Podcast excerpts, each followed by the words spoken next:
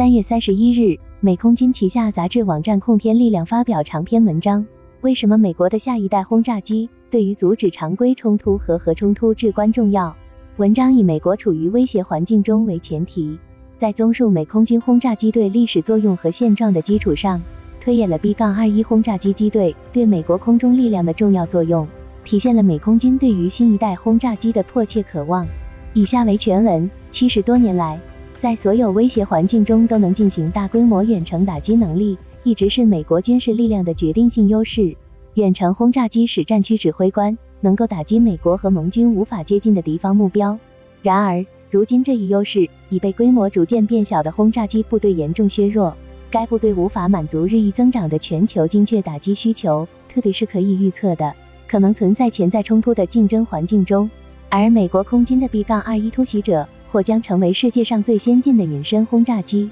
按照预期，它将在二十一世纪第三个十年内投入使用。对于美国空军领导人来说，最大的挑战将是为 B-21 计划提供资金，以快速形成能够满足作战需求的机队战力。在过去的三十年中，B-2、F-22 和 F-35A 机队纷纷遭到削减、推迟。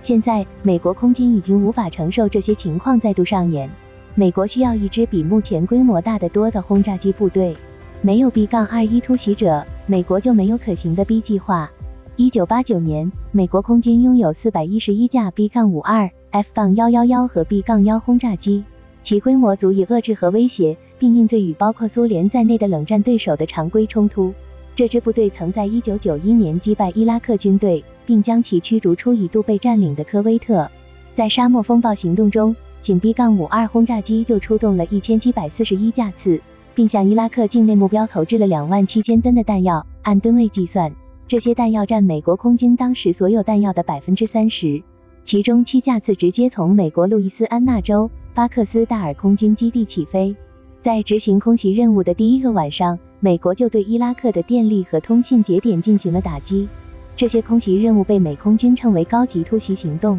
也被飞行人员称为秘密松鼠行动。这些任务的成功完成，确凿证明了远程轰炸机对于世界上任何目标的打击能力。然而，三十余年来的不断削减，使得美国的轰炸机数量减少到如今的只有一百四十一架，其中大部分还是一九九零年服役的 B 杠 52H 和 B 杠 1B。在后冷战期间，美国国防部多次审查、多次裁减作战空军的规模。这些评估工作虽然被打上了战略审查的标签，但其中大部分工作实际上是以预算为中心，其目标是为了成就其他需求而进行成本削减。也因此，美国只能反复的升级现有空中力量，以维持住削减后的部队战力。此外，美国目前的轰炸机机队也是历史最悠久的轰炸机机队。最后一架新型 B-52 是在约翰肯尼迪总统任职期间交付的，而1989年。美国空军接收首架 B 杠 1B 轰炸机，目前美空军计划让 B 杠52服役到2050年，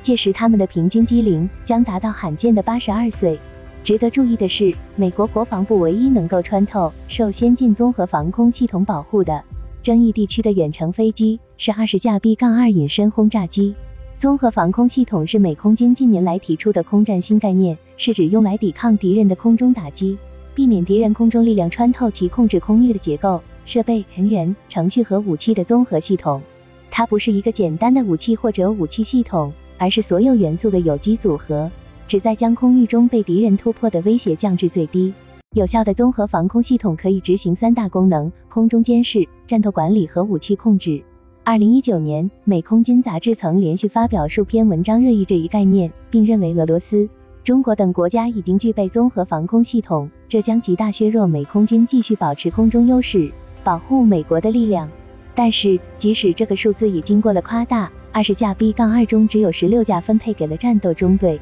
其他四架由于维护或测试需求而不可用。此外，在任何冲突中，一些具有核武器投送能力的 B 杠2轰炸机很可能不会得到部署，特别是在与一个力量近乎对等的核大国发生冲突时。而且，由于大多数飞行任务都是在印度洋至太平洋的广阔海域内执行，B-2 极有可能平均每天只执行零点八架次任务，甚至更少。简而言之，美国国防部用以应对远程冲突的穿透性打击能力，目前只有每天六到八架次的 B 杠二可用，具体情况还取决于基地架次持续时间以及飞机在架次之间轮换所需的时间。无论是在战斗中还是其他情况下，只要失去一架 B 杠二，任务执行的概率就会被减少至少百分之十。美国空军认为，其现有的轰炸机数量以及其他作战力量已经太少、太老旧，并且缺乏足够的杀伤力和生存能力来应对对等冲突。穿透式轰炸机提供了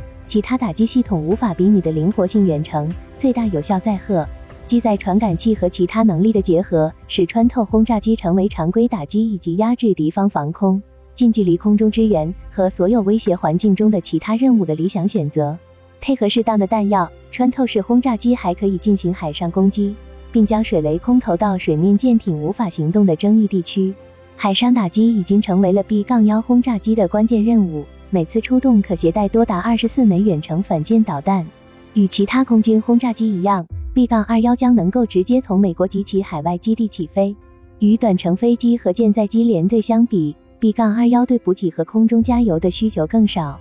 这在冲突发生的初始阶段至关重要，因为美国空军部署部队对加油机的需求量非常大。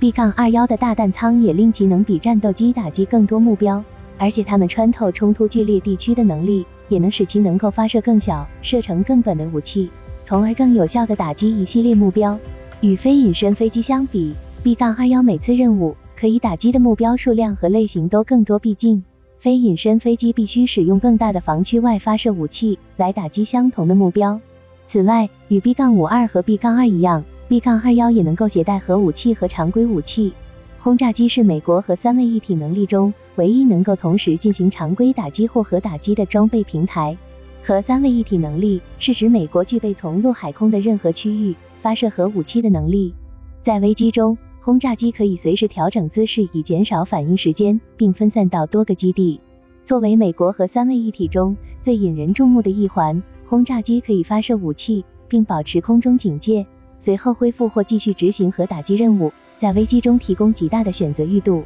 穿透式轰炸机也是打击移动、可重新定位目标的最有效手段。美国国防部在打击大量导弹运输、起输发射装置。地对空导弹发射装置、车载指挥控制中心等，以及有争议地区的其他移动和可重新定位目标的能力方面，一直存在不足。作为一种对抗精确打击的策略，今天的现代导弹发射器可以在几分钟内发射武器，装载传感器并重新定位。而对一枚飞行四百海里到达目标的巡航导弹，即使是高亚声速飞行模式下，从发射到命中也需要四十分钟以上的时间。这足以让移动目标变换位置，摆脱打击。解决这一问题，一种途径是设计具备精密传感器的单兵武器，并在目标区域内潜伏、发现、识别，然后攻击移动目标。这一途径的问题是会增加装备研发和生产成本。在发生对等冲突的情况下，这些装备的需求规模将是巨大的，甚至无法承受。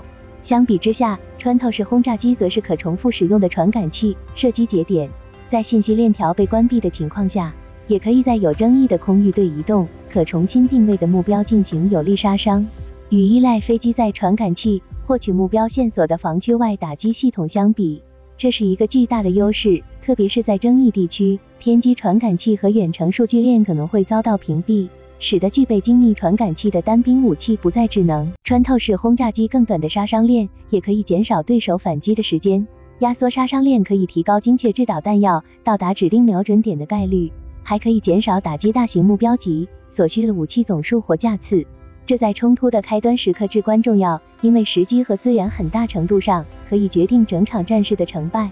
此外，穿透式轰炸机还是远距离打击非常坚硬、深埋目标的最佳手段。摧毁飞机掩体、现代指挥和控制中心和武器储存设施等坚硬目标，通常需要专门设计。用于穿透混凝土和钢层的大型硬化弹头，摧毁最坚硬和最深埋的目标需要非常大的穿甲弹，例如五千磅的地堡炸弹炸弹或三万磅的 GBU 杠 57AB 大型穿甲弹。现代指挥和控制系统是指美军提出的，在现在战争中依赖信息技术来收集信息、发布命令、监测环境中的变化，并利用其指挥与控制战力的系统。现代指挥和控制系统依赖于多种联系。包括物理网络层、逻辑网络层、网络人物层等。